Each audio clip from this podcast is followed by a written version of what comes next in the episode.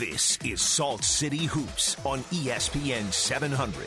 Your best insight into Utah Jazz basketball and the NBA in Utah. For the next two hours, it's nothing but NBA conversation from the local front to around the association. Now let's get things rolling with Salt City Hoops on Utah's number one sports talk, ESPN 700. All right, everyone, welcome into the Salt City Hoop Show on ESPN 700. My name is Andy Larsen. I'm the managing editor of SaltCityHoops.com. We are the ESPN True Hoop affiliate for the Utah Jazz. Joining me this week as my co-host is Layton Shumway. He's a contributing writer on, on SLCDunk.com, our, our rival jazz fan blog, if you will. Uh, former writer for the Deseret News. Um, current, I don't even know what it is that you do now for UVU, but it's it's fun. Yeah. I'm sure. no, um, it's a blast. I work in Layton P- Shumway. Thank you. Yeah, I, I work in PR at Utah Valley University. Uh, used to work at the Deseret News. In nowhere near a glamorous or as glamorous a role as some other folks, but happy to be here. Uh, thanks to Andy for the invite, especially. Yeah, no problem. I mean, we're we're happy to have you. Ben is in Vegas, so we're gonna have him on the show in about seven minutes here, uh, kind of telling us what's going on in Vegas right now. I've been there all week since Friday. Just got back last night, so kind of again bringing you coverage of the NBA Summer League. Um, and all of the people who did and did not play in the in the Jazz Summer League, you know, Dante and Rodney disappointingly did not play any of this week's action. Why'd I even go down there then? It's- well, for team building, uh, I think we're going to talk about this later. Yeah, no, that's true. Um, uh, and so anyway, it was it was a lot of fun. I'm sure I'll have like several Vegas stories for you for the during the rest of the show. Um, but yeah, I mean, it, it was a good time. Um, and, and just it's fun to see all of the people down there. I mean, summer league is such a, a fun time because you know every GM is down there, every executive, every coach is down there, every ex player is there. I you know ran into Raja Bell of all people. You know, just- yeah, I mean it's like it's an incredible event where like the entire NBA goes together and watch these players play. So anyway, I, more coming on that. Um, I want to announce also our uh, Twitter handles so that way you guys can reach out to us during the show. I'm at Andy B Larsen. Shums is at the Shums That's correct. the S H U M S. If you want to tweet us during the show, you can always call us as well, 877 353 0700, if you want to, to weigh in on anything about the Jazz Summer League. We'll also be talking about the Utah Jazz model later on, whether or not they kind of made the right decision in, in free agency by standing pat with the medium and big name players and kind of going overseas for adding talent. Uh, and then we've got a lot to talk about around the NBA as well. Uh, Enes Kanter was matched by the Thunder. Obviously, Enes Kanter is a, a big topic for us. So. Our our great wrestling heel. yes. Um, has, has made the Thunder so much more of a fun enemy, really. Is it? Those games are going to be a lot of fun coming up this year. Um, potential lockout in 2017 to discuss. Adam Silver and Michelle Roberts, the uh, NBAP uh, PA Players Association rep. Thank you. Uh, and then Ty Lawson was arrested for DUI again. Wes Matthews got a whole big contract. Deron Williams is moving. All these former Jazz men moving around the league. We want to talk about that. Uh, we also want to talk about the NBA roster coming up. So, uh, or sorry, the Jazz's roster coming up. So, uh, you know, right now they actually have 18 to 19 different players that they could conceivably have on this 15 man roster. It's going to be an interesting decision. Who do you cut? Who do you send down to the D League? We'll talk about that and talk a little bit of Jazz history, maybe a what if or two at the end. So, anyway, that's what's coming up on, on the Salt City Hoop Show from 7 to 9. Again, Andy Larsen uh, and Layton Shumway here with you today. Let's start, though, with talking about the Summer League. And I, I'm curious, um, Layton, uh, what your your opinion is of, of what you've seen from Trey Lyles. I mean, obviously, a lot of hope there. Uh, let me just read the stats to you first. Sure. 9.6 points per game, 29.6% shooting, 2 for 16 from 3, which is not great. 52% free throw shooting. So it, that that part of the, his game is also going badly maybe tells me that like he's just nervous. But 5 rebounds a game and 1 assist per game as well. He's moved well. He hasn't impressed me defensively. Um, but it's the shooting especially is almost evocative of another Trey, Trey Burke and his in his summer league performance. Let's let's hope that that's not evocative or or a symbol of things to come.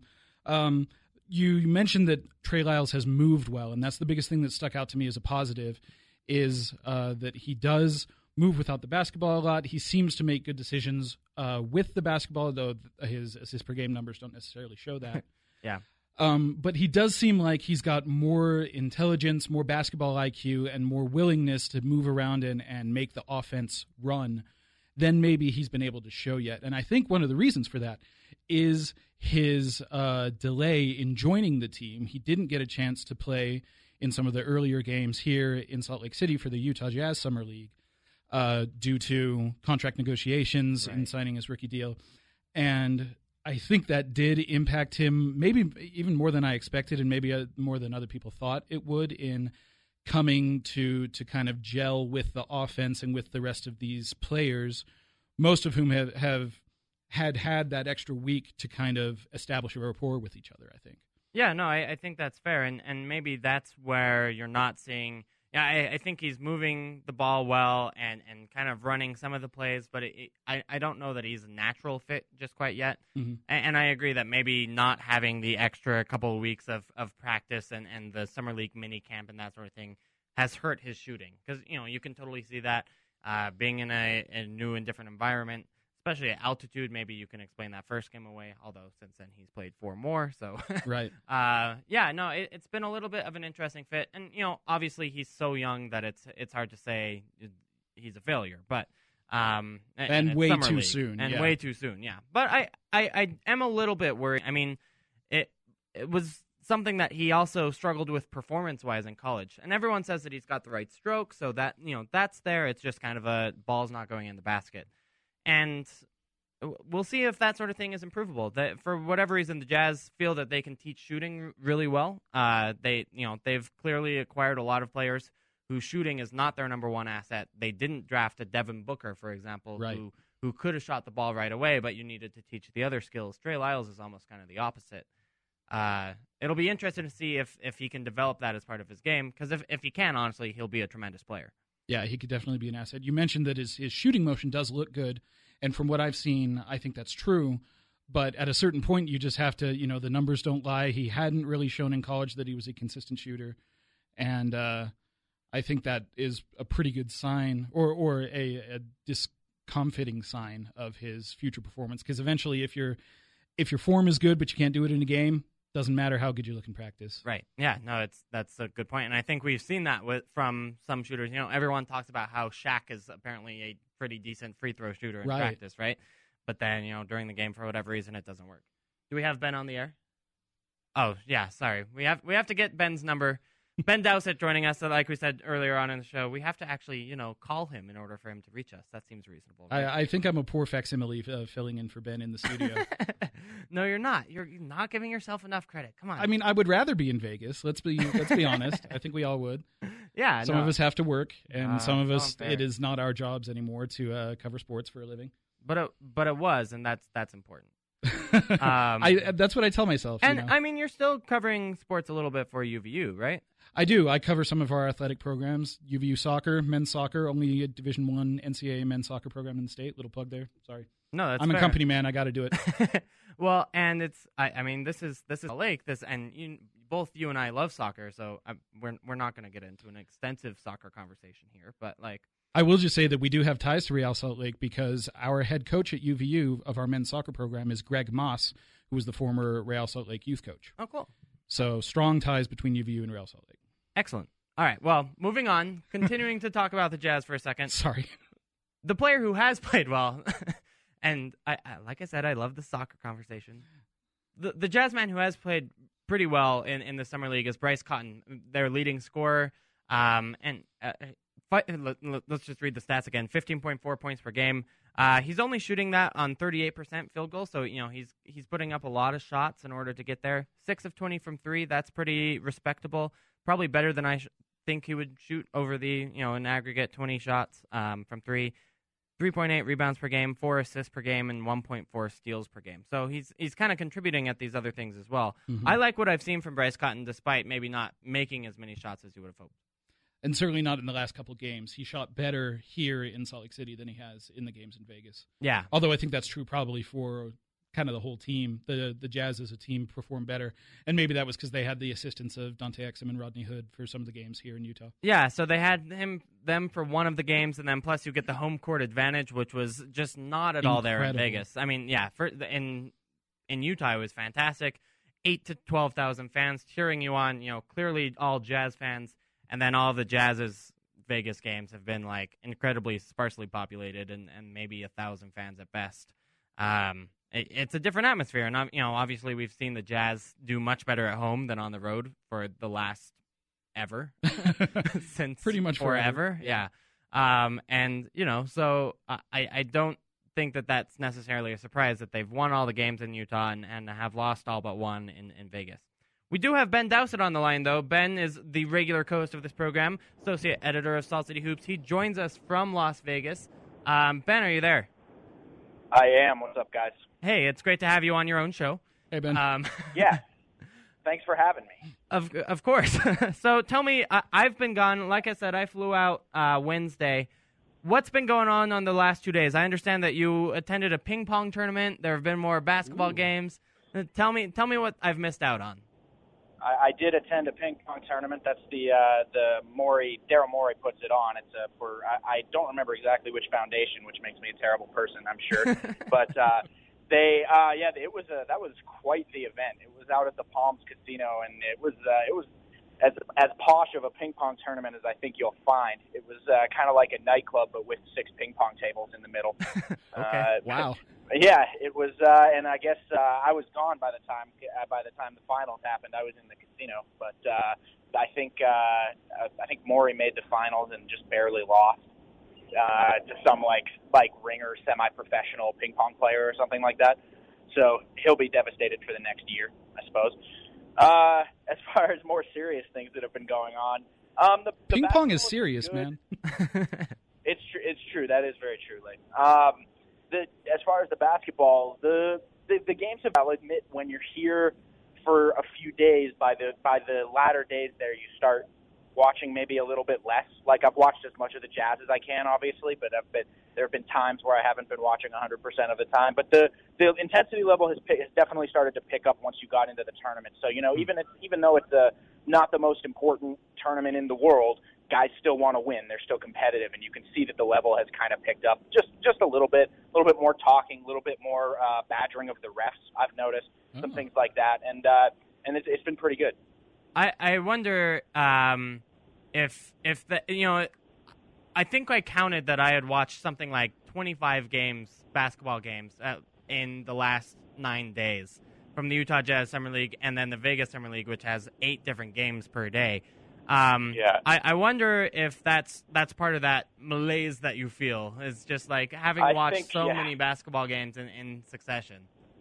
And some of them just get kind of bad. You know, the the six. Who was it yesterday? The Sixers were playing, I believe, Dallas or somebody like that. And the you know the Sixers had Okafor out because it was their third straight day playing. Uh, both teams had a couple of their better guys out, and it was hon- it was honestly a little tough to watch, even for like a diehard NBA junkie. They guys could barely catch the basketball because they were all exhausted. the guys that the guys that were playing had, play, had again they played three straight days, which even with the games being slightly shorter and everything, that's that's a lot. So yeah, even I think even the players start. yeah, I've I literally heard I don't remember which guy it was on which team, but I was sitting right under the basket in Cox Pavilion, and I remember I, one of the guy there was 1.1 seconds left on the clock with a player shooting a free throw right at the end of the game, and one guy turned to the, the guy on the other team and was like, "Man, 1.1 until we get out of here." Like he actually yeah. So I think they have a little bit of that kind of malaise as well. Huh. I, I, I'm curious, um, and kind of putting you on the spot here a little bit. Who would you say has been your biggest stud of, of the Vegas Summer League that you've seen, and who have you been most disappointed with? Your biggest stud? Huh. That's um biggest stud. I think you probably have to go with either Emmanuel Mudiay or Kristaps Porzingis. Uh, thus far, I, I guess I'd lean toward Mudiay. I've been really, just really impressed with his overall floor game, his court sense, his kind of control over the game. He's the shooting is going to take some time for him to come along for him, but he's got every other tool I think that you could pretty much ask for. He, he's got elite upside as a defender, and then Porzingis has been not perfect. He, but you know, today was his third straight game, like some of those other guys, and so he he admitted that he was a little tired after the game. But once his conditioning comes into form, he's he can shoot. The guy the guy can really shoot. So I'd go with one of those two. And then as far as a dud, I haven't been thinking as much about guys who have really underperformed. Uh, honestly, I'm I, I'm going to go with a Jazz direction on it. I've been just a little disappointed by Olivier Hanlan. Um, I, I, I kind of just expected a little bit. I know you can't always expect great things out of second round picks and everything like that, but he he with a, a much lower level of competition here than the NBA has been uh, really far from being able to create kind of anything for himself, and he really doesn't seem to offer that much in other areas as well. I think he's at this point, at least, his chances of, of making the roster this season look extremely slim to perhaps none. Yeah, that has been a disappointment watching him too. You would think that, like you said, if if someone is of NBA quality, that they would have shown it in a situation like this, even with lower uh, caliber opponents. Right, he's got time. I mean, there's he's still young. The guys, some guys develop later, but as far as the the typical trajectory, the you know, uh, the, the yeah, the typical trajectory, he's a, he's definitely a little bit behind. And I, I mean, I think someone like Cunningham has honestly pretty pretty vastly outplayed him here. Uh, and that that can't really be a good sign for a guy that's actually trying to make the NBA roster because Cunningham obviously won't be anywhere close. Right. Actually, leads me into what I, what I was going to ask next. Of of the players that you have watched on the Jazz, who do you think has uh, the best shot, if any shot? And there's a lot of players under, under contract, but who has the best shot? You think of making the final roster? Um, are we not including the kind of uh, Bryce Cotton, Jack Cooley uh, group guys that have non-guaranteed contracts currently, or are we including those guys? I mean, I think you could go either way. Maybe one of both. Maybe one that does have a, a non-guarantee um, in a contract, and one that doesn't. Okay, I, I tweeted this a little bit earlier. I think that right now, based on uh, what I've seen from guys playing and some conversations I've had, I think the most likely, and nothing set in stone, of course, but I think the most likely outcome right now is that the Jazz are going to end up waiving Grant Jerrett, who unfortunately got hurt at the Utah Summer League, uh, and then that'll leave them two roster spots, assuming they they keep Elijah Millsap, which I think they will. And then I think they're going to hold on to both Bryce Cotton and Chris Johnson, both of whom have impressed here uh, and impressed in Utah Summer League as well. They've been clearly the two most capable players for Utah since Rodney Hood and, and Dante Exum stopped playing in the games. And then I think they're going to send Jack Cooley and Olivier Hanlan down to the D League and possibly J.J. O'Brien, possibly Cunningham, I guess. Mm-hmm. Um, another guy who's impressed, O'Brien has impressed. Um, I think he could on the road at making an NBA roster if he shores up a couple of things. And I've also liked uh, Juwan Johnson. Uh, I think he's played pretty well. I'm not 100% sure how well his performance would translate over to the NBA. He's kind of he can't really create anything for himself as a big. He needs uh, he needs good players around him, but he's he's done the things that were asked of him and not really stepped out of his role too much. So those guys have kind of impressed, though I don't think they really have any shot at making the roster. I think the only other guy that has a realistic chance at making the roster is probably Cooley. But because of some options with his D League contract, some things that uh, Dan Clayton wrote about today, I don't know if you guys mentioned that already. Uh, because of those things, I think uh, Cooley and his performance, I think he's just a little more likely to get to not make the final roster and get sent to Idaho. Yeah, we hadn't mentioned that article yet, but again, by Dan Clayton on SaltCityHoops.com. Check that out um, if you guys haven't out, out there. Um, Want to ask you about that game in particular yesterday. Obviously, three games in a row, so kind of some tired legs. Was that kind of behind the, the loss, and especially starting out slowly, or do you think there's more there? I, I have to be honest. I missed the slow start because I was in doing video in the other after okay. the post game post game interviews of the other game. But from what I saw, I mean, I got back and it was near. They were down nearly twenty. Um, they, yeah, they definitely. You could see some tired legs, though. I think those were there on both sides. Um, Price had a, a good game yesterday, if maybe not his best one of the tournament, which same thing could be attributed to, to a bit of fatigue. And uh, you know I think they they did now that they're in sort of the tournament and other teams are kind of leaning on their best players a little more, and the Jazz are now missing, you know, in Hood and Exum the guys who kind of anchored them at the start of the summer at least. I know it's been you know a week and a half since then or whatever, but I think they've kind of, they've sort of run out of steam to a certain point, and some of it is also just that with players of this caliber, sometimes shots just miss more often, you know, and sometimes the other team makes them a little more often. There and I think there's a little more variance as far as which teams win these games, with the with the talent level being a little bit more uh, varied. Yeah, no, I think that's fair. Um, kind of as part of that, Trey Lyles. What what do you make of his performance thus far? You know, kind of break it down for me too in terms of both of his offensive and defensive game. Well, you know, I think he looks he looks very comfortable as far as his feel for the game. He knows he knows where to move. He he, he knows uh, for the most part where to stand. The exception to that, I think, would be his play offensively in the pick and roll as a roll man. He's he has basically no experience doing it, and you can tell he's he's not ever. He's basically never setting any real concrete screens. He's trying to slip every screen and roll to the hoop before he makes any contact. As a result, the, those screens haven't necessarily been all that effective. But again, you know that's he never had to do that in college. So you're talking about him trying to kind of instantly develop a skill that he's never really had to have before. And I think the Jazz understand that as far as a lot of things like that, he, you know, the another thing he didn't have to do in college was rebound against guys his size or bigger inside. That's something he's had some issues here with as well, also in Utah.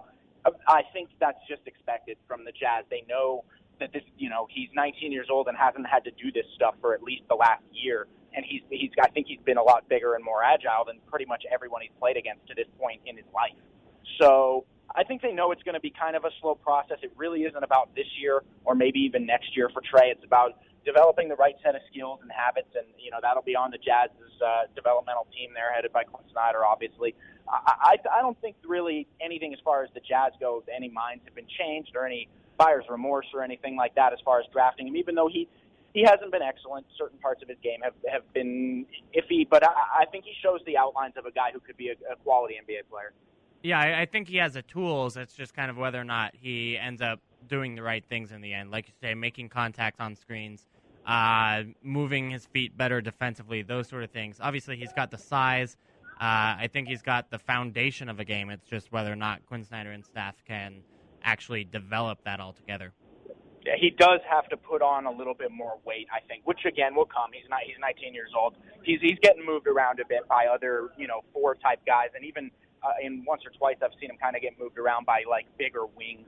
That thing obviously isn't going to fly eventually if the Jazz want him playing at the four, but he's got plenty of time to develop more of an NBA body. But Ben, he has the best proprioception of any player in this year's NBA draft class. That balance, man.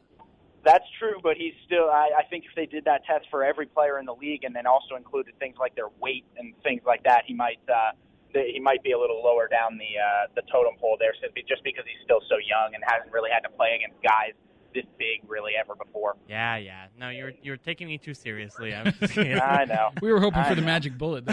All right, everyone. Well, that's Ben Dowsett. We got to go ahead and take a break, but the the usual co-host of this program down in Vegas covering the NBA Summer League for us. Uh, check out his work also on saltcityhoops.com and basketballinsiders.com and at Ben underscore Dowsett on Twitter. Thanks, Ben, for joining us. Thanks for having me, guys. All right.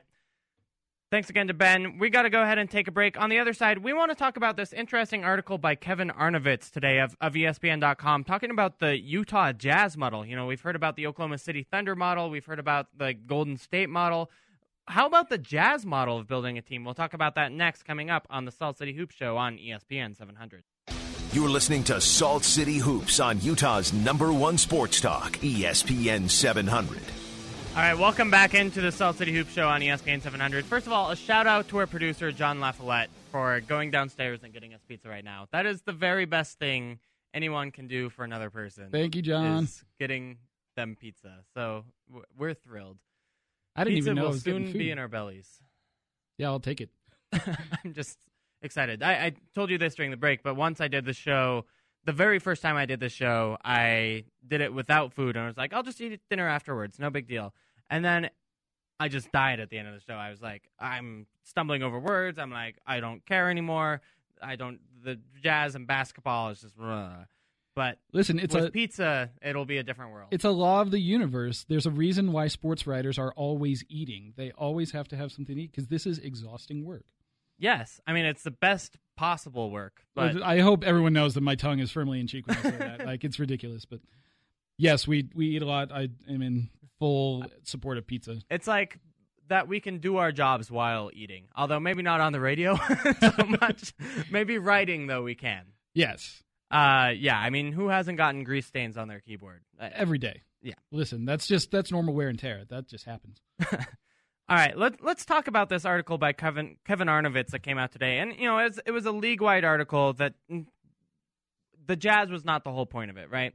But I thought it was interesting that uh, now the Utah Jazz have become a model for how teams want to build their teams. Let me read to you the whole the, the quote from Kevin Arnovitz in, in today's article. Uh, it says several coaches and GMs pointed to the Utah Jazz as an apt model, a young core that's growing up together under a development oriented coach, where culture is an equalizer for markets often seen as less desirable. And you don't see Jazz general manager Dennis Lindsey run out and throw stupid money at a couple of free agents just so they can jump three spots in the West, says a rival GM. With all the new money, he can always do that next year or the year after that. This sentiment was echoed by a couple of other front office people the idea that it's not always smart to add a player just because you can. Mm. You've had a couple of interesting articles on SLC Dunk about this idea of, of you know what the Jazz should be doing with their roster. Should they have added talent or should they kind of go this stay, hold the course sort of uh, uh, philosophy? Where do you stand on this? I mean, can you see both sides? Absolutely. Um, it's not just been me; it's been kind of the talk of the whole our whole side, I think it's it's been on the lips of, of every jazz fan right now because jazz fans are informed. I feel like they do know that uh, the salary cap is increasing, that there's money to be had, and that there are players to be had. But at the same time, I think they understand um, that the that the Jazz's young core is something that deserves time and minutes to grow together. Something that we mentioned um, in the first segment, or maybe during the break, was that uh, many of the Jazz's young players, uh, not on the actual summer league team, have nevertheless gone down to Vegas or been in town here yeah. to support the younger players. Um, and to work out themselves, quite frankly. And to work out themselves and to get to know one another. And I think that speaks well to the kind of bond that's being built and this model, as as you say, and as this ESPN article points out, of developing together, having a young core that consistently spends time together, that uh, helps each other develop different parts of their game, and that that's better than throwing good money after bad, even though there is money to be spent. Um, and on the other side of it, you might think, or you might say that there's, well, if you don't use this money, then you lose it because next year a whole bunch of other teams who have been looking toward 2016 as a time to spend yeah. free agent money, and so you might get outbid. I think they will get outbid. I mean, for example, 27 different teams next year can free up money just by waiving non-guaranteed guys, or even will just have the cap space to sign Kevin Durant. Wow. So he can like literally go wherever he wants. He can take his pick. Now, yeah. 20, 27 teams will not have a shot at him. No, right. The Jazz are not. I mean, they will call Kevin Durant, sure, and his agent will be like, "Sorry, I'm I'm busy on the line with the five other teams that actually are in, that Kevin is interested in." But, um, yeah, I mean, that so a lot of money is out there for next season, and so you know you will probably have to overpay, or at least from a today perspective, overpay tomorrow in order to use that money then.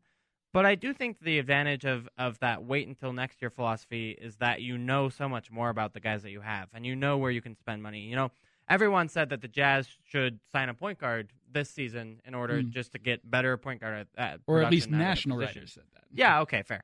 um, and uh, you know, quite frankly, it, it's a reasonable thing to say. Well, let's find out what we have with Dante Exum. Let's give him year two to produce, and if he does produce, great. Then you know, why would we ever spend money on a point guard that's probably going to be worse than Dante Exum is if if he develops in the way that he should?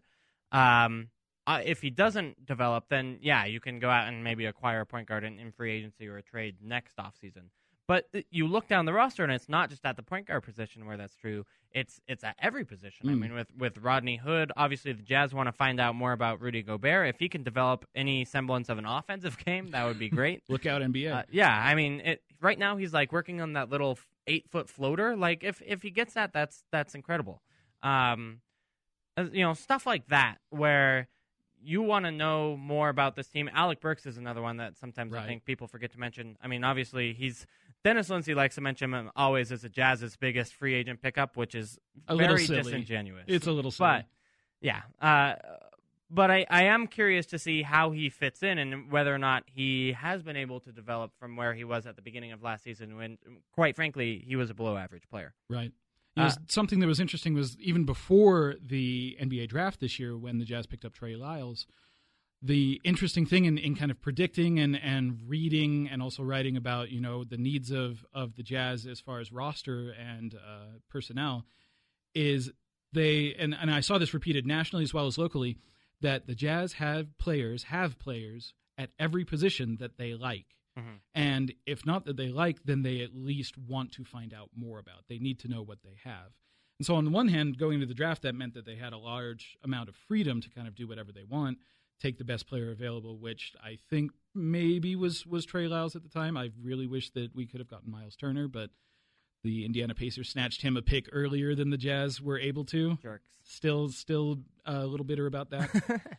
Um, but I, I think that's true, and I think we are seeing that bear borne out as this free agency market has progressed.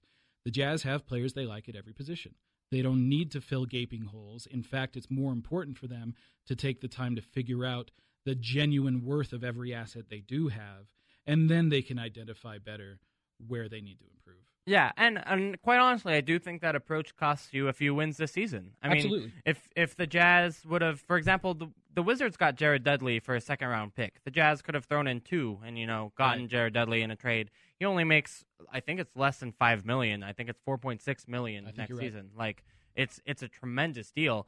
Um, but they didn't want to take away minutes from Rodney Hood, Alec Burks, and Gordon Hayward. They they see those guys as kind of splitting the time, playing 32 minutes a game each, and or you know maybe 35 for Hayward, 35 for Burks, and 30 for Hood. But they didn't want to take away those minutes from any of those guys to give them to Jared Dudley, who's you know a known quantity at this point. Right. Um, And that was one of the reasons why. Sorry to No, go ahead. That was one of the reasons why I think they didn't make a move for a more established veteran point guard.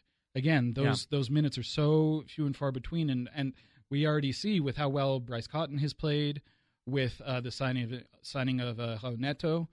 Um, we got point guards up the wazoo, and they're all kind of in this middle gray area of how good are they? We don't really know. yeah, We haven't seen Raul play. We haven't seen Bryce Cotton play a lot outside of summer league in the end of last season.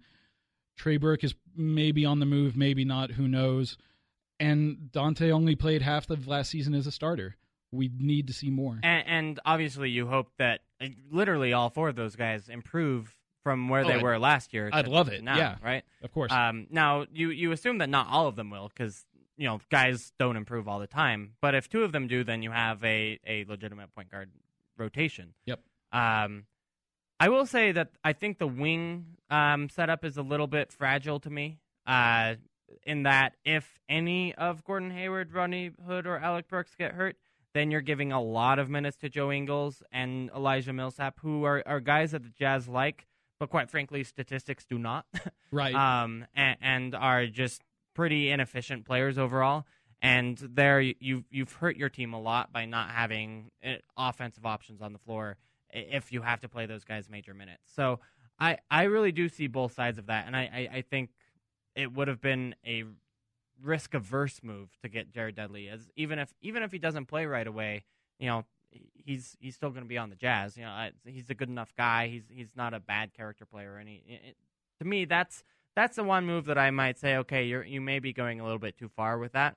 But on the other hand, you you see what the Jazz are trying to do. and having all those players again at the at a similar age most of them under the age of you know 25 or around 25 26 um, being able to bond together and really really grow together and build something i I, I don't want to repeat myself, but I I feel like it says so much that these players want to spend time around each other, as compared to some of the free agency shenanigans that we heard about. You know, the the DeAndre Jordan situation and everything um, the the rumors that we heard about that, and we're we're going to talk about that later probably. But I don't think, and and it's hard to say this because you can't quantify it, and it doesn't necessarily show up on the stat sheet. But I do think that team chemistry is important, and that players who like each other are important, especially for a market like this, where you're not just selling the team. And you're definitely not really selling the market because it's so small. What you're selling is the camaraderie and the chance to win. Yeah, no, I, I think that's fair. Maybe I, I obviously winning is number one there, um, but I, I do think the you know not rooting for a, a group of, of jerks is is kind of important to this to this community. Well, there's been you know documented proof that, or not proof, but at least articles written saying that that's why the Lakers haven't signed anybody this offseason because they're scared to play with Kobe. Still, Right? Yeah. No, I mean that's and because Kobe has his own little set of rules that you have to abide by in order to be a Lakers player, and, Yep. and then that's that. Which again, LOL Lakers is the, a tremendous thing. Um, I'm super on board with that. I love it. Yeah. Uh, so I I agree. Like I, am just also kind of excited by the way that there is a jazz model that uh, that executives around the league are looking at because I, I feel like for so long in basically the entirety of the Ty Corbin era there was no model. There was there was a limited plan at best, right? Which was be good right now uh, with the players that you have, and then when they weren't good enough, then you got some draft picks, and then they didn't play behind Al Jefferson and Paul Millsap. Uh, now there's a model. There's at least a, a, clear philosophy. Even if you don't agree with it, it's develop the young guys at the expense of current talent. Yep. And and that's that's good to see.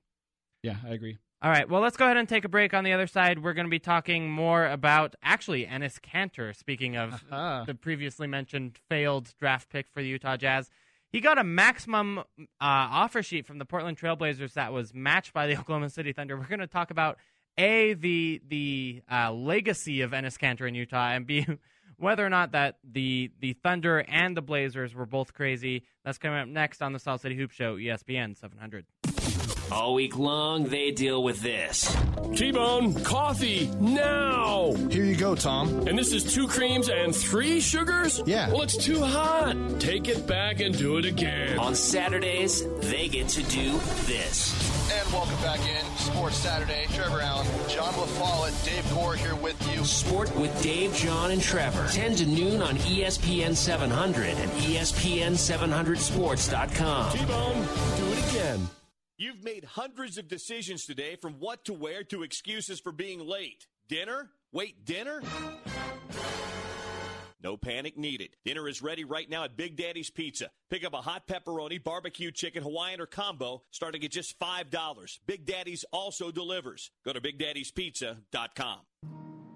YouTube sensation Andy Case is coming to the club at 50 West, and you're invited. Come check out Andy and her own personal take on today's hottest hits, many of which have over 5 million views on YouTube. She'll be performing live at the club at 50 West on Friday, July 17th. Tickets are only $12 in advance, 15 at the door. Join and share this event on Facebook and get a buy one, get one free voucher for the cafe at 50 West. For more info, log on to 50westslc.com or call 385 229 1462. The Johnson family had a savings account until their air conditioner died. The Martins had a vacation fund before their water heater quit. The Baileys have no savings and their refrigerator just broke. The truth is, it can only take one home system or appliance repair to break your piggy bank. But buying a home warranty from American Home Shield can protect you against unexpected covered costs. For valuable free information, go to ahs.com or call 1 800 941 5549.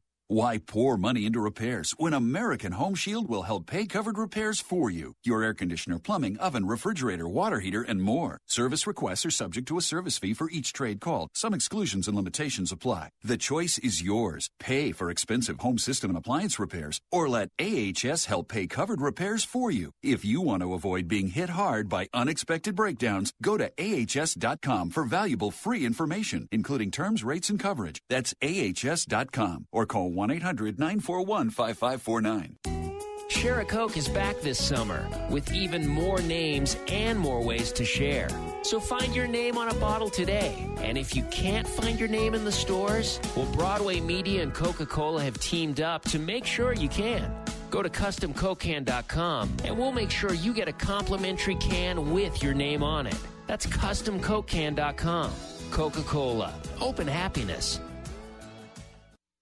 We're the stronger than we look type. I've had type 1 diabetes since I was two. The braver than you think type. I have to take insulin shots every single day. The type that will stop at nothing. No more blood sugar tests. Absolutely nothing. No more complications. Until type 1 becomes type none. Support JDRF's life changing research, and one day you'll say, I helped turn type 1 into type none. Join us now at jdrf.org. Where do you turn when you want the biggest events in sports that matter most to you? It's right here on ESPN 700. Nobody else in Utah brings you more and bigger games, matches, and championship events than Utah's number one sports talk. ESPN 700. Utah football and basketball, RSL soccer, the NBA draft, playoffs and finals, Major League Baseball weekly, and the World Series. NFL football every Sunday, plus all the bowl games that matter, including the college football playoffs and title games. If it matters to you, we carry it here. Your home of the biggest and best events in sports is Utah's number one sports talk, ESPN 700. Nice turn, Jill. Toby, isn't your sister doing a nice job as a new driver? Sure. Hey, by the way, Dad, have you ever smoked marijuana? It's getting legalized everywhere, so it's okay to do now, right? OMG, Toby, are you serious? It's not legal everywhere, and it's not legal for kids at all. This conversation can happen anywhere, and your kids need to know the facts. 76% of teens agree that with legalization, teenagers may be more likely to experiment with marijuana. Legal or not, marijuana is harmful to teens developing brains and can cause permanent damage. It could also cause heart and respiratory problems. I heard it could lead to using other drugs. 61% of teens agree that teenagers who use marijuana are more likely to try heroin. But marijuana has been around forever. Sure, but the type that's out there now is stronger than when I was younger, so it's really important for you two to be careful. I never thought about that. Well, now's the time to start thinking about it. Now's the time to talk to your kids about substance use. Learn more at rosecrans.org. Talking hoops and the association. This is Salt City Hoops on E E700. All right, welcome back into the Salt City Hoop Show on ESPN 700. Our own Ben Dowsett we had earlier on in in the show uh, in Vegas right now covering NBA Summer League. Just tweeted Jazz's Dante Exum in attendance for Nuggets Hawks despite the Jazz's off day. Didn't see any other recognizable faces with him, but still, that Dante Exum is at a random Nuggets Hawks Summer League game in Las Vegas. When uh, okay, maybe I guess he's not 21, so he can't have that much fun. But like maybe that's where everyone else is. It's I don't like- know. He's still an NBA. He's still an NBA player. Come on. Yeah, so you're saying he can get into the club if he so chooses? I think he'll be allowed. he probably can I mean, make it. not to say he's going to do anything illegal, of course, but I think he's getting in. I think he's on the list. Yeah, okay, fine. But I, I like I actually kind of like imagining like all of the older players going out and having fun without him and just like dropping him off at Thomas and Mack and like here's where you'll be babysat today. It's like the for me as a kid growing up that was always the library. Like my mom would always like go do her nails or something and then drop me off at the library while you know she did. You know, this this And explains work, a lot guess, about you. I think. What that I spent time in the library? Yeah. Okay. I I, mean, I guess that's a good thing, right? It's absolutely a good thing. I was going to let you draw your own conclusions and let the, let the audience, let the listeners also do that. Yeah. I, of course, meant it as a compliment. Thank you. Um, Dante, but if if you know if library to Andy Larsen is basketball court to Dante Exum, I'm okay with that. Like, I think that is a you know a good omen. I would say. yeah, I I, I just love that he's there. You know, not representing the Jazz, but like just watching a random basketball game because he can. Speaking of that sort of, um, how about youth? Let's say Enes Yeah. Kanter. There's a great story of Enes Kanter, um, who if, did frequent the the clubs of Utah, even though he was not quite of age yet, and it's not exactly clear how that happened. And we're not blaming anyone, but there are stories nevertheless. Enes Kanter is no longer a jazz man, as you know, traded in February. Was signed to a maximum offer sheet by the Portland Trailblazers this week, four years, seventy million dollars. That's right. Uh, and then that was matched by the Oklahoma City Thunder on Monday, I believe. So Can I just say Portland Trailblazers troll game? Yeah. Strong, like top tier, because this is not the first time that they've done this to current or former Jazz go ahead, list them off. Who is well? I mean, so there's Paul Millsap, who eventually was retained. There Four was, years, thirty-two million dollars. Mhm. There was Wesley Matthews, who was not retained and ended up in Portland. Um, those are the first two that come to mind. Yeah, th- there's one more that we're forgetting, and I I, I don't. oh, we're gonna we're gonna get it- reamed for this. If anyone knows, tweet us and, and let yes. us know. Um, This is something that Portland likes to do. They this like is a to, repeated trend for sure. They like to find restricted free agents that they are pretty sure are going to get matched anyway, and just goose up the price tag just just for kicks and giggles. Yeah, I mean, I, I do think they wanted Wesley Matthews, and indeed get and I do think they wanted Paul Millsap too, and didn't Mhm. get him. Um, I don't get why they would ever want Enes Kanter, though. um, Enes Kanter, uh, you know, uh, people hate on Enes Kanter, and I think most of you listening out there know why. The biggest reason is that his defensive uh, liabilities outweigh his offensive strengths. At nearly any statistic, serious statistic that looks at measuring defense, he's amongst the worst in the league. Um, for example, ESPN's real plus minus, adjusted plus minus for you know basically it's it's how the team does when Enes Kanter is on the floor, adjusted for the quality of his teammates around him. He is a negative 2.72. That's, uh, I think, like 10th worst out of all the centers. He's around people like Justin Hamilton and Tarik Black and Greg Steve, Stiemsma.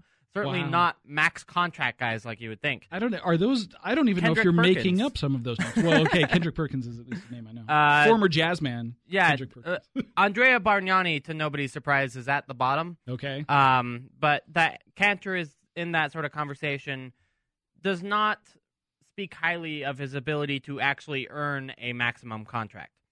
Uh, he is he is a positive offensively. We'll give him that. Uh, it's a 1.15 positive offensively, negative 3.87 defensively. So that's that's regular, roughly points per 100 possessions. By the way, so he's basically making you three ish points worse by himself when he's on the floor defensively. Now, uh, you can make a case for him. For example, he was terrific last year offensively once he got traded to the Thunder. He had a 25 PER. and, You know, only a, the top 10 players in the league have that sort of good PER, which is mostly an offensive stat. Right. Um, and he's only 23, so you could really see him if if he does develop a defensive ability, then you could absolutely see him becoming worth that money, especially in a rising cap era. That's But, a big if. Man, that's so much That money for Enes Kanter. Seventy million dollar if right And- there. And I remember when Dennis Lindsay, when when the trade was made in February, Dennis Lindsay said, "Look, we we made an analysis of the market, and we decided that there were too many teams out there with over ten million dollars in cap space that we felt that he was going to be getting it from somebody." And quite frankly, they can't pay the Jazz can't pay everyone on the roster ten million dollars. They had just given the extension to Alec Burks.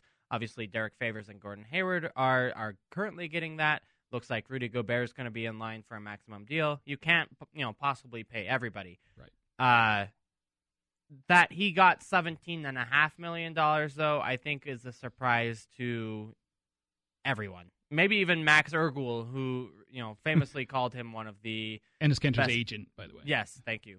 Uh, Enes agent, Max Ergul, called him one of the, the best players of his generation, which um, maybe a little bit of a language barrier. Could have been lost in translation, but But still. even one of the best players of his age or country, I, you know, none of these things are particularly true. I would say so. I um, I mean, good luck, Thunder. Full stop. That's just all Andy can say. I mean, the good news. Okay, I, I'm just trying to like sell this to myself in my head. You know, maybe you you put Serge Ibaka next to him. They didn't have a chance to really develop that partnership last year, and you say, you know, he's kind of the perfect player to play next to him because he's got a jump shot and obviously the shot blocking ability. So, Right. uh, you play Enes Kanter out front. Jeez, but then you, you can't have him as a perimeter defender. So what do you do? I, I just I don't. I'm if I'm a Thunder fan, I'm really like sad and disappointed and confused. Thank you. he's just a tough. He's a tough matchup. He's a tough, and by matchup I mean defensively because who does he guard? Right. How do you hide him? Um, it, it is he he def Enes Kanter definitely has his strengths, but in the modern NBA, it is hard to get him on the floor in such a lineup and in such a way as to take advantage of those strengths. Maybe, like you say, Serge Ibaka is a player that can do it with him, but even so, I mean, uh, the other Thunder starters are, you know, good defenders, but not amazing. They're not going to cover for him necessarily. Russell Westbrook might, but others might not. Some, I mean, there's a lot of disagreement about whether or not Russell Westbrook is a good defender or like a, a, a bad one. Um, and so that'll be interesting to see. But if, if I'm like the Golden State Warriors or really any team next season, I'm running Russell Westbrook and Enes Kanter pick and rolls and seeing if they can stop it. Absolutely. Because I mean, quite frankly, when they ran Trey Burke and Enes Kanter pick and rolls against the Jazz, we saw that fail time and time Mm-hmm. again. And one of the big reasons that the Jazz's defense has improved is because with Rudy Gobert back there, it, it becomes a lot easier for the point guard or the perimeter defender to take chances to stay with, to go, uh, to catch up on screens because he knows he has help behind him. Right, and maybe with Serge Ibaka there, you can have some of that. But the Thunder also had Steven Adams and and like uh, Mitch McGary. They have good players there. It's just so confusing. I'm sorry. It's so confusing. In fact, we're going to take a break. On the other side, we're going to talk around the NBA, some of the moves and, and lockout talk, et cetera, that's going on around the league. You're listening to Salt City Hoops on ESPN 700. Analytics and opinions on the Jazz and the rest of the NBA. This is Salt City Hoops on ESPN 700. Welcome back into the Salt City Hoop Show on ESPN 700. My name's Andy Larsen. Here, instead of with Ben Dowsett as per usual, I'm here with Layton Shumway, writer for SLC Dunk and formerly of the Deseret News, and just all around great guy. Oh, stop it. It, but it's true. All I mean, right. I, I I'll take it. Lie. um, Ben Dowsett is in Vegas, hence why he's not on the show today. So Well, we did hear him. we did, yeah, we did hear him earlier. So if you want to listen to that, by the way, all of our shows are put on iTunes and Stitcher and SaltCityHoops.com and E ESPN700Sports.com. So really, you sto- you throw a stone and you can't avoid listening to our show. Um. By the way, you can also tweet us at Andy B Larsen at the Shums for you Correct. uh, and we will we will read your tweets on the air. You can also call us if you're like super enthusiastic. 877-353-0700. We want to talk about some of the stuff that's going on around the league right now, though, and, and there's a long list of things that have happened over the last week since we had our last show. One, I, I want to start with the the league wide stuff uh, that that came out yesterday. Some back and forth from the NBA and and the Players Association on the current state of the NBA. Adam Silver had a, a press conference at NBA Summer League. I believe that was Tuesday. Uh, said, let's see, a, a a significant number of teams are continuing to lose money, and they continue to lose money because their expenses exceed their revenue. Are there other ways to lose money? By the way, I'm gonna I'm gonna throw that out there. I think. Well, I mean, you could gamble it, I suppose. Um, Las Vegas, right? blaming some of the enormous amounts of money on payroll for those for those uh, expenses that exceed the revenue allegedly. Then Michelle Roberts came out today uh, and kind of did a point by point breakdown of of Adam Silver's remarks. A rebuttal, even. Yes, thank you. Uh, basically saying all of the data that we have access to indicates that our business is thriving and will continue to do so for the near future. Instead, it, basically, he's like, "Dude, Adam." She's like, "Dude, Adam, uh, you're paying so much people money because you're making literally double it by by contract. You you give us fifty percent, you get fifty percent. If we're making a lot of money, you have to make a lot of money too. So why why are you possibly complaining?" Nevertheless, there's this split in between the two sides. Uh, both sides can opt out of the current CBA in 2017. It looks like at least one, if not both, of the parties will do so, and we could be in for another lockout if at that point. Uh, Um, how are you? which is which is crazy. Yes, thank you, thank you, Roger Mason Jr. Yep, joining us on the show. um, which is crazy because you know, given that they have the ridiculous TV deal, the twenty-four billion dollar TV deal, it doesn't make sense that they should want to stop that party to squabble over percentages because you know. Forty-seven percent is is less than or fifty percent, or is less than fifty-three percent. You know, you can imagine a range there that you would want that both sides would want that BRI percent to be, to, so they get a bigger slice of the pie. But quite frankly, why does it matter? You know, when you're making twenty million dollars, twenty-two million dollars is not that much more money. I don't know. It's it's not that big. I, I like you putting your uh, math background to work there. Yeah. Yes, fifty percent is more than forty-seven percent. I know that's that's really what they teach you. I went to a fine college at Westminster College, and the you know my thesis project was that 53 is more than 50.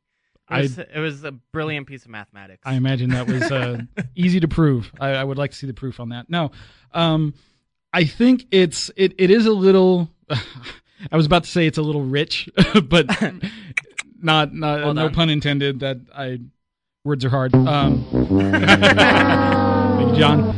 Um, it's a little rich, uh, it's a little silly of Adam Silver to come out and say this, as you said, right after this new TV deal was signed, right after we just had this fire sale on the Clippers, Right. where Steve Ballmer pays this exorbitant amount of money, more money than than had ever been paid for an NBA franchise. Yeah, look, if you're losing five million dollars a year, let's say, you are making one billion dollars in the the valuation of your franchise. So, Mhm. it, you know, if you bought your franchise for four hundred million dollars two years ago, and now all of a sudden it's worth literally one billion dollars, is probably a fair valuation for you know fifteen of the teams in the league. You don't care that you lost five million dollars one year because you've made six hundred million dollars. Again, math background. Look at that subtraction on the air. Um, yeah, the the sign it's, it's absurd. the sign that so many people would line up are begging there's a waiting list to buy an NBA franchise. And every time one is threatened to be moving or sold or whatever like it's there is no shortage of takers for these teams. And if they were losing money that badly as a league why would there be all these billionaires lining up to buy teams? To the point where state governments are are you know lining up despite all the evidence to the contrary that it's a bad idea to actually give tons of funding to these stadiums. I mean, the Bucks voted yesterday to uh, approve the state senate approved their uh, stadium deal 21 to 10 in order to pay again more hundreds of millions of dollars to the team to billionaires who already you know have plenty of money to spend on stadiums themselves it's, Right. it's obnoxious it's disingenuous and like look the players aren't brilliant here too like i said uh, you know the difference between 22 million dollars and 20 million dollars is just not that much overall.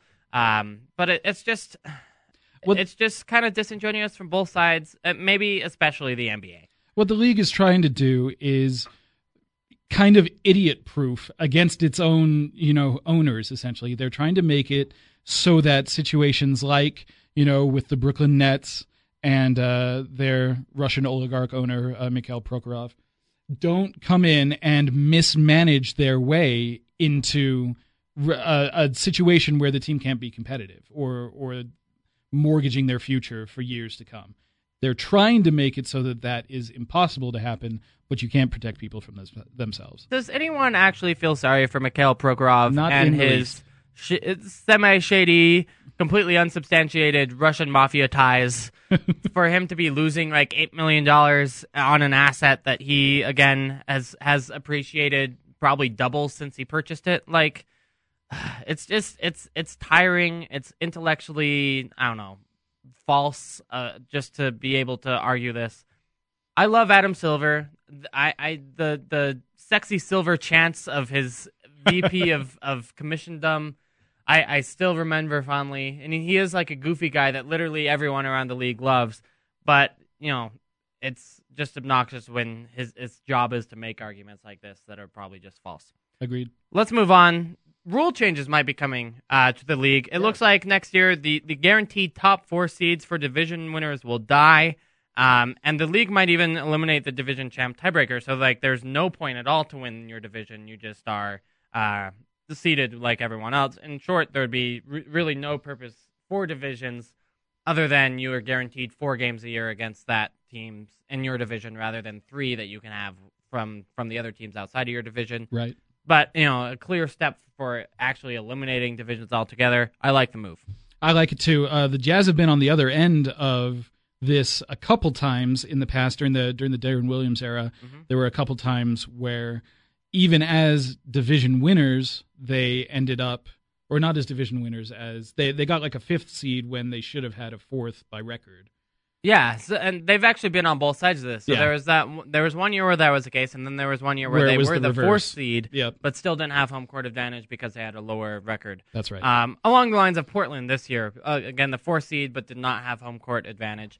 I mean, it used to be even worse, where there's just the top three division winners making it to the top three seeds. Right. Now that's not the case anymore. Uh, you know, I think this is a clear evolution in that, and, and quite frankly, at that point, why do we have divisions really anyway? Right. We're moving to the point, I think, where, and it, it may not be soon, but where it makes the most sense simply just say there's an Eastern Conference and a Western Conference, and we go straight by record one through eight. I'm glad, by the way, that you brought up Deron Williams because Oh, the seed segue. yes, Deron Williams was bought out by the Brooklyn Nets this week, uh, and then signed a two-year, ten million dollar deal with the Mavericks. That's fun. Um, That's awesome. Yeah, I, I a am excited to see Deron Williams in the Western Conference again. Um, just because I, I felt like we didn't see him enough in in Utah in Energy Solutions.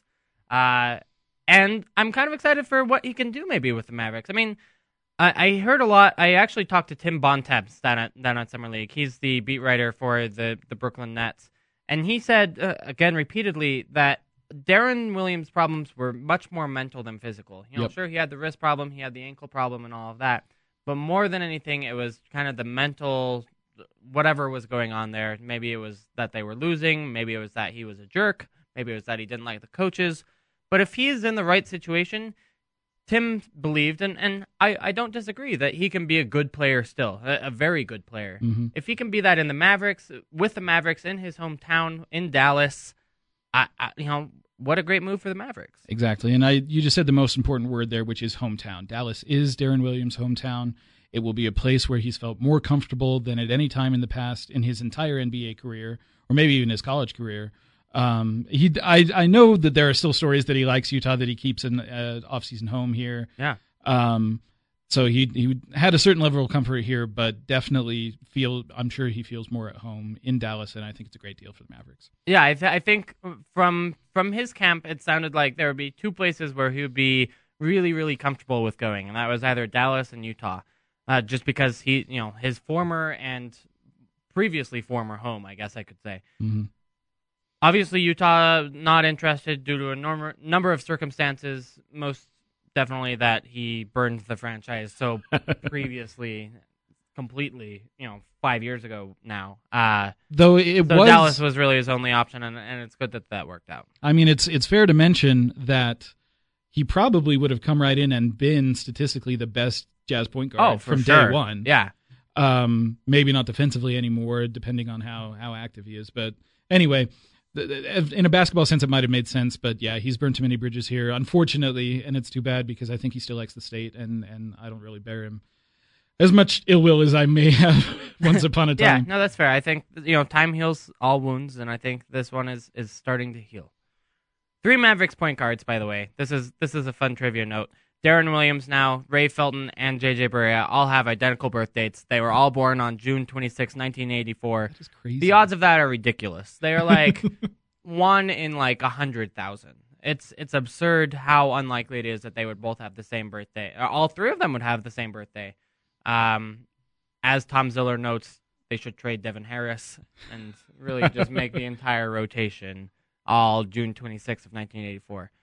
I just I have one thing to say on this, and it's thank goodness that there won't be NBA basketball played on that day because that could get interesting. That's a good point. The the Mavs may be without a point guard that day, uh, or the next day. yeah, m- more likely the next day. Speaking of that, um, Wesley Matthews. Not really speaking of that. Speaking of former Jazzmen, Wesley Matthews. Uh, so I had previously agreed to a deal with the Dallas Mavericks. Then the whole DeAndre Jordan situation happened, which we exclusively covered. Not exclusively. It, entirely covered last week on the show when all this news was breaking while we did the show. That was that was oh yeah, you guys were on the air when that was we all were. happening. Oh Yeah. my god. It was so much fun. um, he, his deal actually got upgraded. He got thirteen million dollars more over the life of his contract because DeAndre Jordan left and and the Mavs had more money to pay. So he's Mhm. actually getting a max deal now, four years, seventy million dollars for a player that just came off an Achilles tear. We've seen firsthand in Utah what an Achilles player a tear can do to a player with Memo Okur. Right. I'm worried that if Wes Matthews loses that 10% that Memo did, uh, he'll be uh, nowhere near as effective of a player. Right, and it may have even been it may be worse for Wes uh, because he's younger, he's earlier in his career, and he's also not uh, a big man. Right. You expect to ser I mean, Mehmet Okur, love him to death, was not the fastest player on the court and was not going to blow by you, and so his Achilles issues may not have made the biggest difference. With Wes Matthews, he needs to get open for his shots. He needs to be able to get the lift on those shots to uh, beat defenders. Um, the Achilles issue is not a good sign, and it it seems like it's it's a deal that the Mavericks had to do simply because they had the money to do it. After, uh, I mean, they signed him before, but even after uh, DeAndre Jordan didn't end up with them, uh, I'm concerned.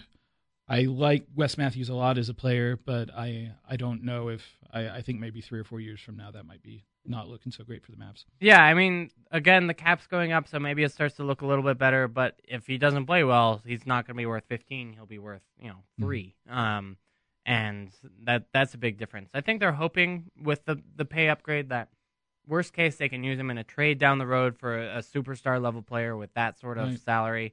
Uh, but that's a that's a lot of hope, right? You know, Lots of hope. That's a that's a risky reason to give a guy 17 million dollars a year. Credit, by the way, to uh, Mavs owner Mark Cuban. Love him or hate him, he gave Wes Matthews the opportunity to get out of the deal that he had agreed to. Yeah.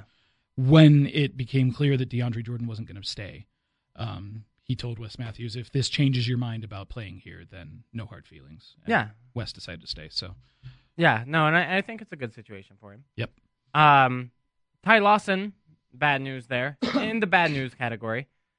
Arrested for DUI again. That's the second time in six months. Oh man. Uh, I Ty Lawson to me is actually very underrated as a player. Um, I think he was either second or third last year in assists per game. Uh, you know, 18 points, nine assists sort of guy. He's actually so fast, a better defender than people give him credit for. I like Ty Lawson a lot and think he would actually be a perfect fit on this Jazz roster if it weren't for the fact that he is a complete head case. Uh, getting these DUIs, I've heard so many stories of that Nuggets locker room where they would do everything possible to get Brian Shaw fired.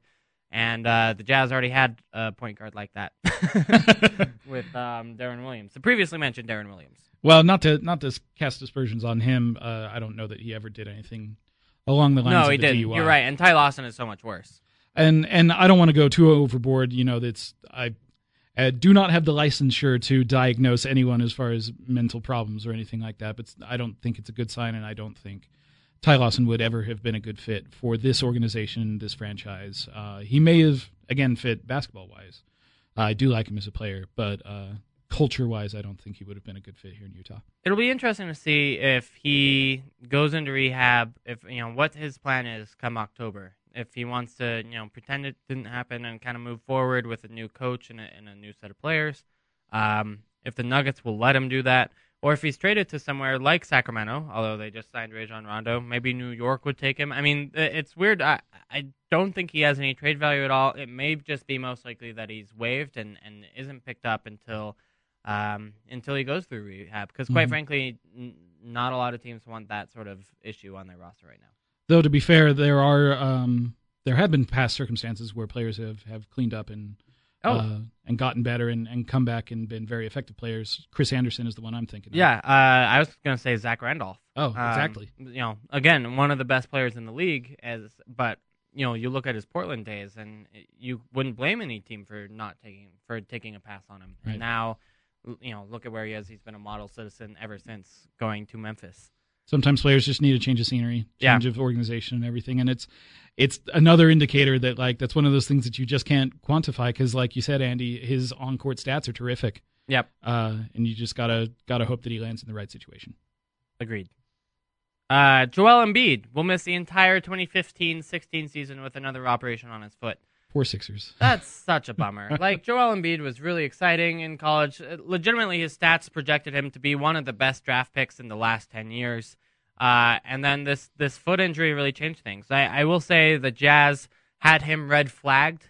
So even if he had fallen to number five, he was drafted number three by the Sixers. But even if he had been fallen to number five last year in, in the 2014 NBA draft, the Jazz would not have taken him because of this Right. foot issue.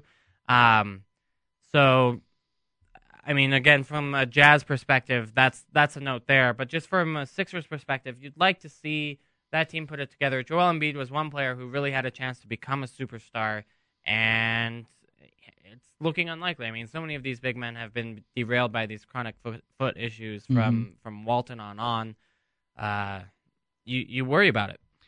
the it's def- it definitely wouldn't be something that the Jazz would agree to because they've had their troubles with drafting footmen or big men with foot issues, footmen with big issues.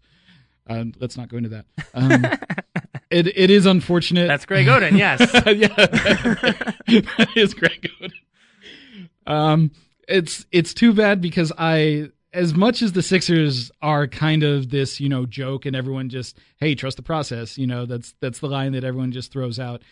They have been gathering these kinds of assets and and I think that not this season, but you know, coming soon, they would have been making moves to maybe get more competitive and this just puts them behind again and you're just like is there no hope for these guys now? Yeah. No i agree and they have such an unbalanced roster too right. so many big men so many really guys i think that can really only play center in Nerlens Noel embiid and okafor. Like i don't see any mm-hmm. of those guys really being able to play power forward. Um that it's it's a weird thing that they, they have to really make it work first of all they just need any of those players to be really talented new orleans noel showed a little bit last year uh but yeah, this is this is definitely a setback.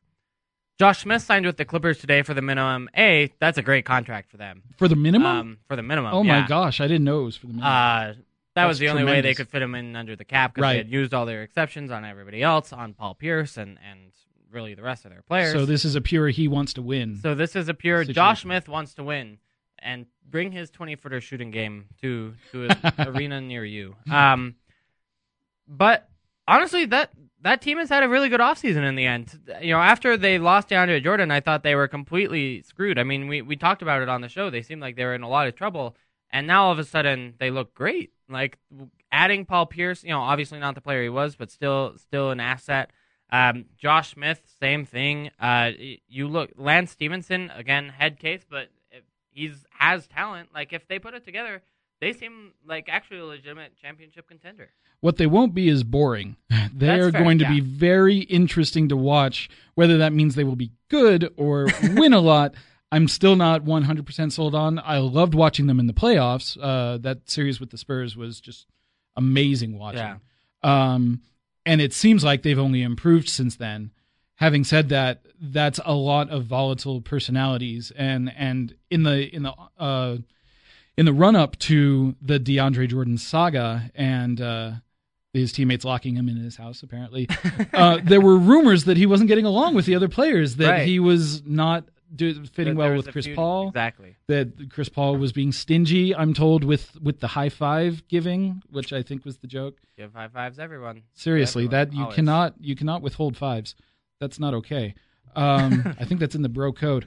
Uh, so they're volatile personalities. Yeah. How will Paul Pierce fit into that? How will Lance Stephenson fit into that? Tons of talent. Almost it, it almost looks to me like a fantasy roster. It looks like if I had this roster in fantasy basketball, I would love it and I would win a league.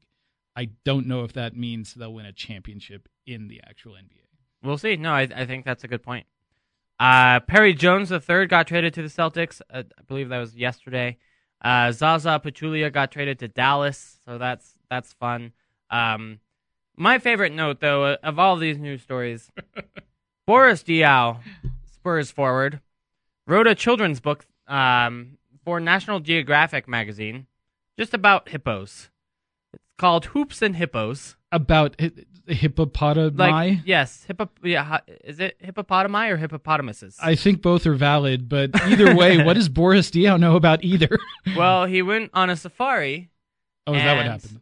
Wrote a book about it, basically. Is this book available? But it's for children. No, it's not yet out. So it's it's going to be It's I- in production. Like yeah, in production and like available for purchase with the next issue of National Geographic or something like that. But like it's it's part of their they have a children's book series and he's writing the next one.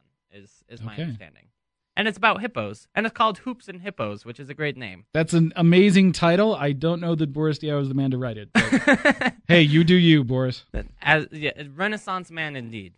All right, we're gonna take a break. On the other side, we'll go back to some more jazz talk, talking about the roster, reading your tweets. That's next on the Salt City Hoop Show, ESPN 700. You're listening to Salt City Hoops on Utah's number one sports talk, ESPN 700.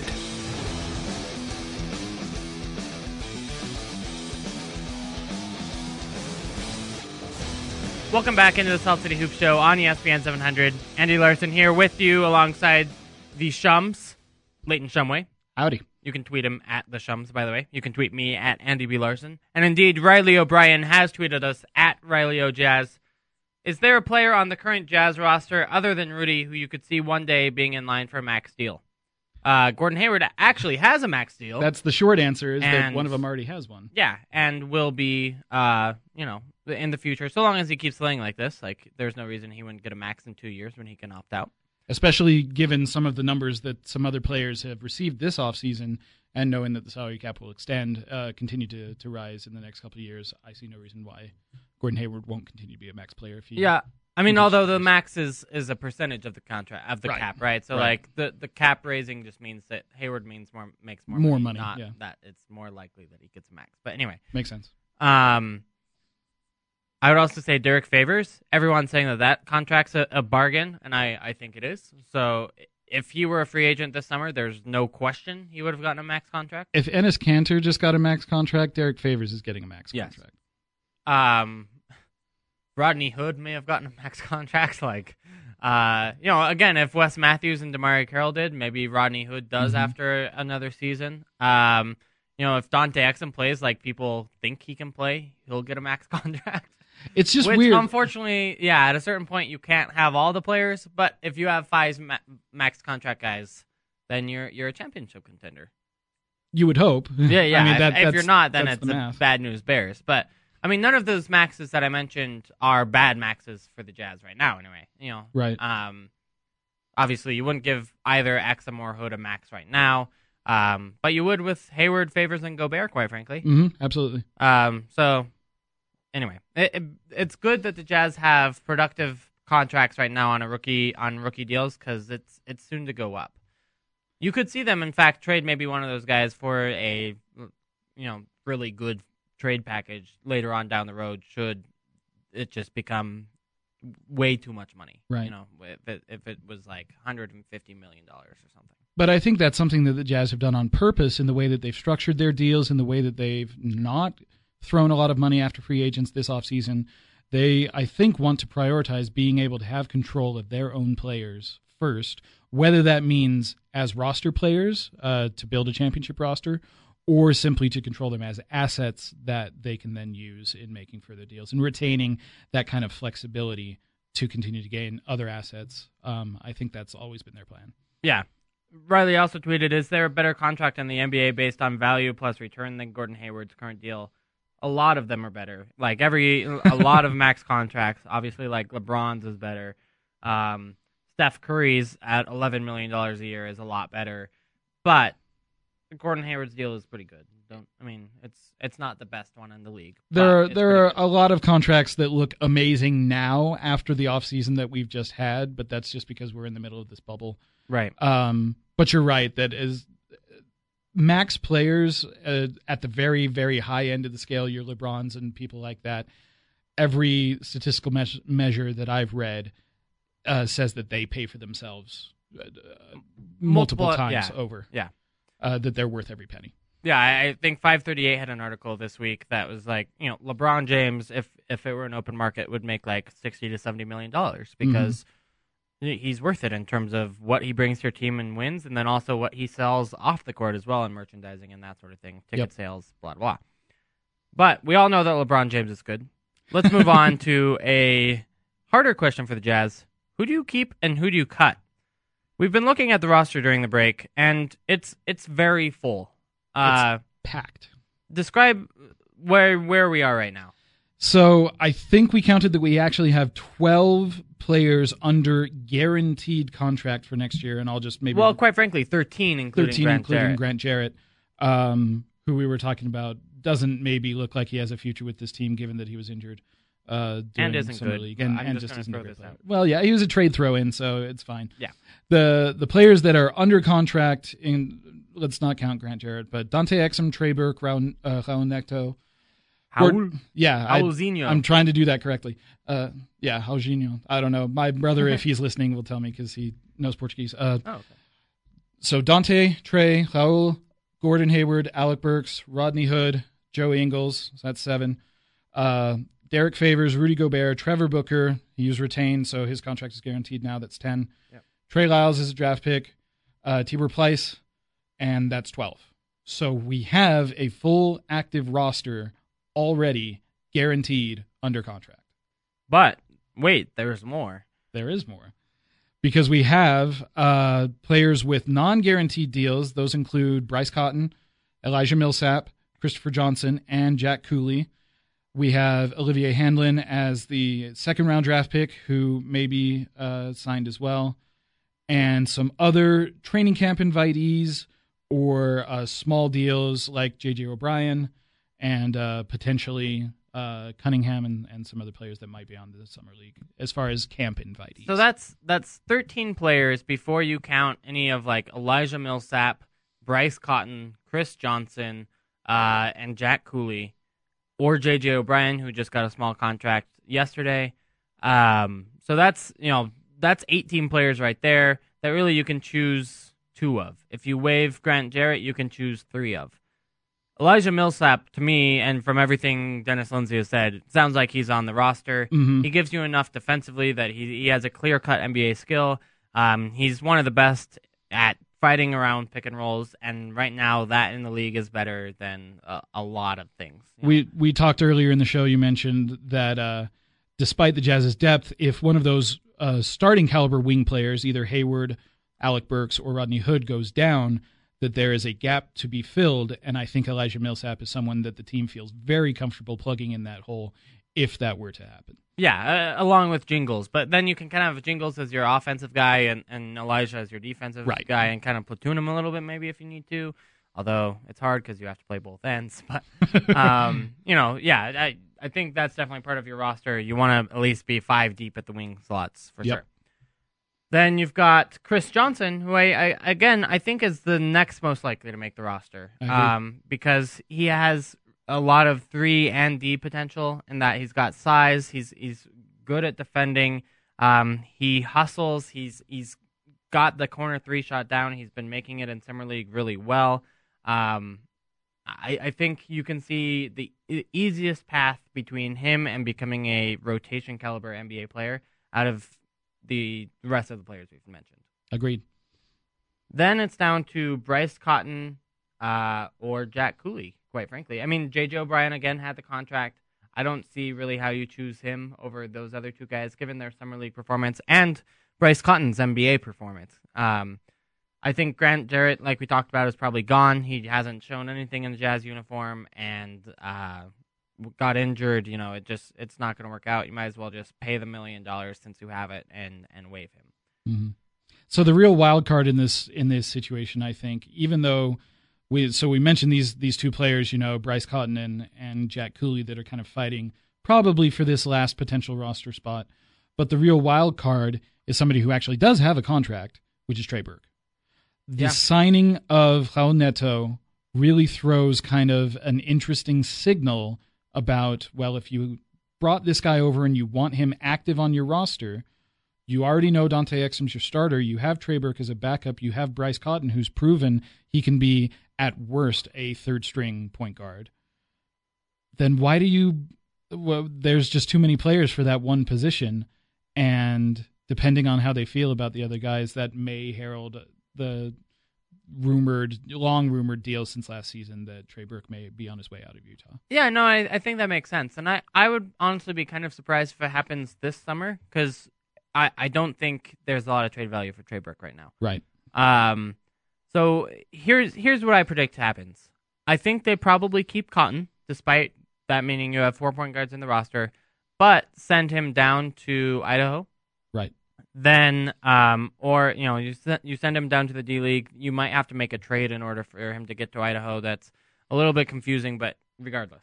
Um, then you have Raul Neto, Trey Burke, and Dante Exum as your point guards. You use Trey Burke as your backup, and you see, hey, Trey Burke, this is your your one last chance left at really NBA minutes. If if you can't beat out Dante Exum for a starting spot, you know you're not going to be any point guard out in the league. Show us what you can do. Are you serious about this NBA thing? Um, are you an NBA player? And if he shows it in the next four months, great. Then you can keep him, and you know your Bryce Cotton problem is not that big of a problem. Right. Or if he, or you can trade him and then get significantly more than you would get from right now, which quite frankly is probably like one or two firsts or one or Mhm. two seconds. Sorry, Right. second round draft pick. Yeah, two firsts. Wow, I'd flip him tomorrow. Sweet. No. Yeah. Uh, The- I, I think that's ultimately the plan. And then you have Raul Neto take up over as a backup point guard then rather Mhm. than right away. Now, if you can get a great deal in the next two months, sure, go ahead and do it. I don't think they're likely to. And I and I also say and and let me not you know in my previous evaluation say that I'm eager to run Trey Burke out of town or anything because I think if he accepts the role of backup point guard and he's okay with doing that, he's not an amazing de- you know he's not a good defender, he's not a good shooter or anything, but he can score. He can provide a little bit of punch. I mean, you look at it. I'm just looking at it right now and thinking, is today is Trey Burke better than either Neto or Cotton? Yeah, Yes. I think I think both of those guys. I'm pretty confident that he's at least a little bit better than. So what you take this season to say is long term, which of these guys is better? Right. And when you make that evaluation, you move the guy who isn't, who loses out. Yeah, and the guy who you have to pay sooner too. That you know, too. You've you've got Trey Burke uh, under contract for two more seasons, including this next one. Mhm. Uh, but then you'll probably have to pay him some sort of extension.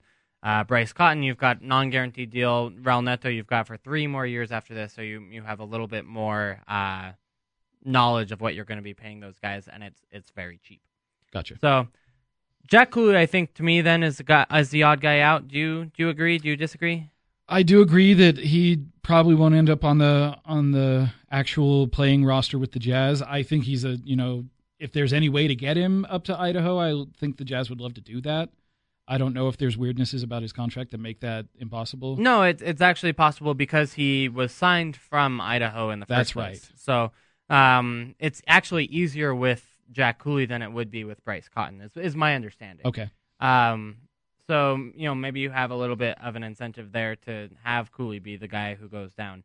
That The- seems to make sense. The thing about the non-guaranteed contracts, though, is uh, that you can really kind of edit your roster based on what ends up happening injury-wise during the season. So if you say, you know, look, I need six big men right now, the Jazz on this kind of proposed roster that you and I have talked about, they'd only have five.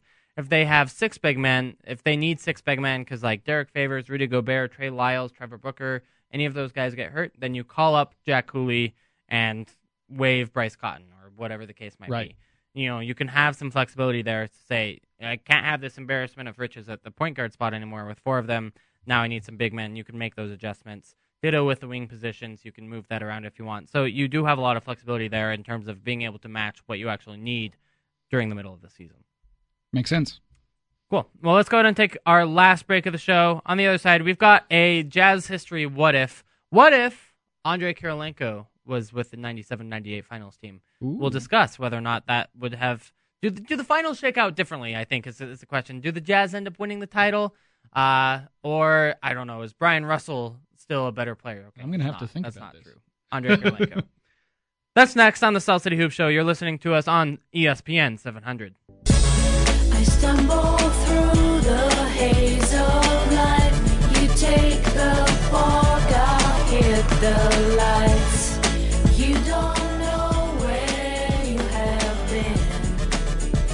You're listening to Salt City Hoops on Utah's number one sports talk, ESPN 700.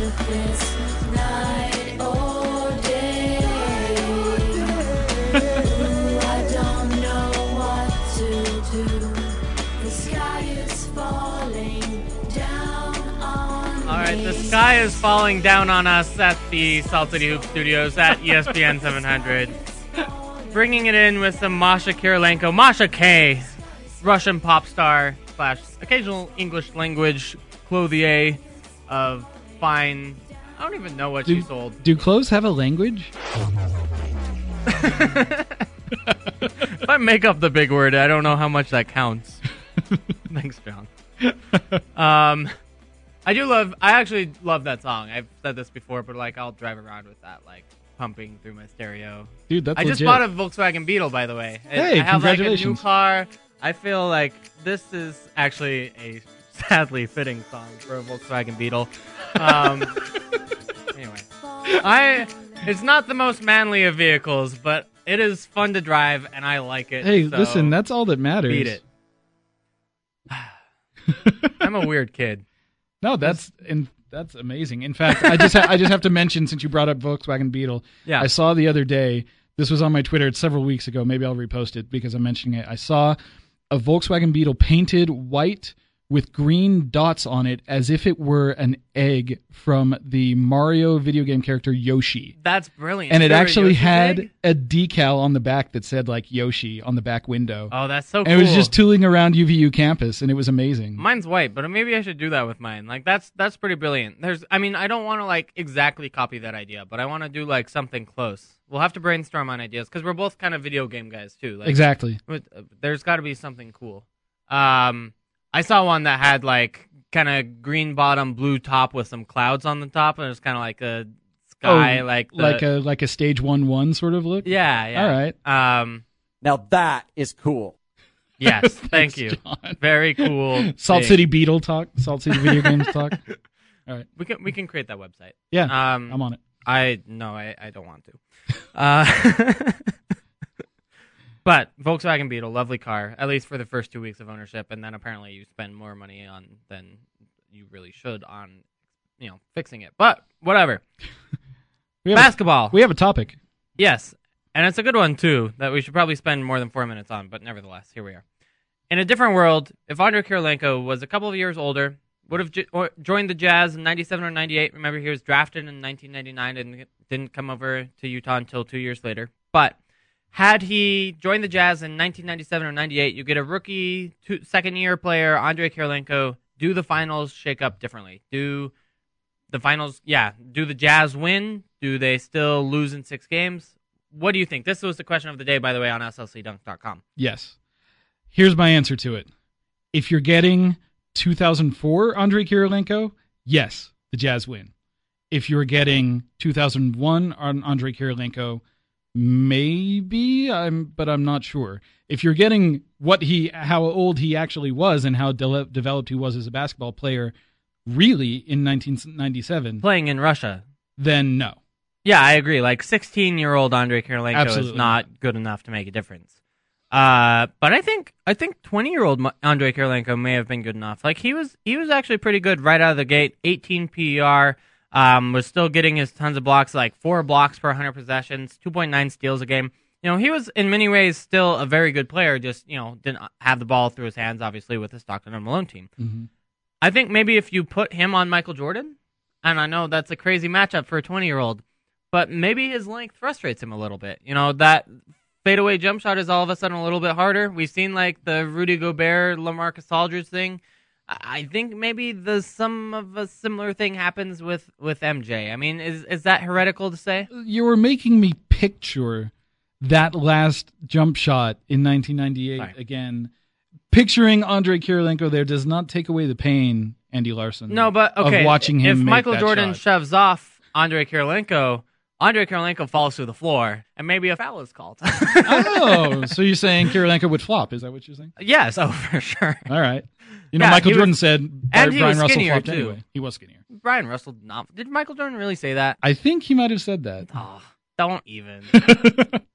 he didn't flop. There's no way that like. Now I'm just Bryon casting- Russell was thinking. Uh, uh, you know, I'm going to try to get a foul and get the ball the other way for my team here. No, he was like, I'm Against the to- greatest player of all Right. time. Yeah. You know, in that situation, they're not going to call a foul. But I think I, I think Andrei has a chance to defend him better during the rest of the game. I guess. I think that's true. And, and and maybe you play him at a little bit of small ball four, and you can defend. Um, I mean, you kind of defend the paint better than I think the Jazz did, especially in '98. Um, Is he a better shooter than Bryon Russell? no, he's worse for Uh, sure. that's what I would think. Um, uh, I'm wondering how important it was to have Bryon Russell as That's a good point. a shooting and floor spacing threat in addition to Stockton and Hornacek while leaving the inside for Ostertag and Karl Malone. I would say with Jerry Sloan's offense, less so. You know, because it was not built on spacing; it was built much more on mm, cutting and motion. Yeah, and motion. And I, and I think Andrei was better at that than Bryon Russell. So I would say it was both an offensive and defensive upgrade over over him. All right, I could see that. But again, this is we're talking 2001 Andrei, not 16 yeah, year old. exactly. Sixteen-year-old Andrei Kirilenko is, you know, not not doing anything. He's yeah, he's just not. I mean, because he's he's sixteen. That's how players work. Um, I feel bad, by the way, that Andrei Kirilenko has, has officially retired, and like that's that's the end of an era because he he was so good. He gets so much hate from people for the contract and and leaving. Thank you. Ah. I, I, this makes me want to like invent a song right now about Andrei Kirilenko that just somehow fits this music, and and I I'm not a singer songwriter. I don't. I I'm don't just know having flashbacks to like school dances. Like I feel like I'm like 16 dang years old at Timpview High School in Provo. That's I ridiculous. I wouldn't slow down. Wait, you went to Timpview? I did go to Timpview. Really? Yeah. You're my instant best friend. Oh, awesome. Timpview Thunderbirds. Are you are you a Timpview guy, I'm John? A, I'm a Timpview Thunderbird. Who's number one? Timpview. Timpview. That's right. We have to talk. Yeah. Over this song, maybe at a at a dance. yeah, we're, we're gonna have a, John and I are gonna have a bromance for the rest of the on segment. each You can other's just shoulders. take it easy. This is Uh, Andy's feeling very I mean- uncomfortable if Yeah. you're watching in the studio right now. no. I, I I mean, I would if Masha K went to Tim I'd dance with her? Is that okay? If Andrei Kirilenko did, I would too. Like Andrei, that would a be an awkward prom date because he'd be like six foot nine, and you know it'd be weird to dance with. But b, it's also Andrei Kirilenko. I don't know what we're doing in this show. Luckily, that's our show. Thanks everyone for listening. Again, you can listen to it all on iTunes, Stitcher, E ESPN700sports.com, SaltCityHoops.com. Thanks again, everyone, for listening. This is the Salt City Hoops Show. You've been listening on ESPN 700.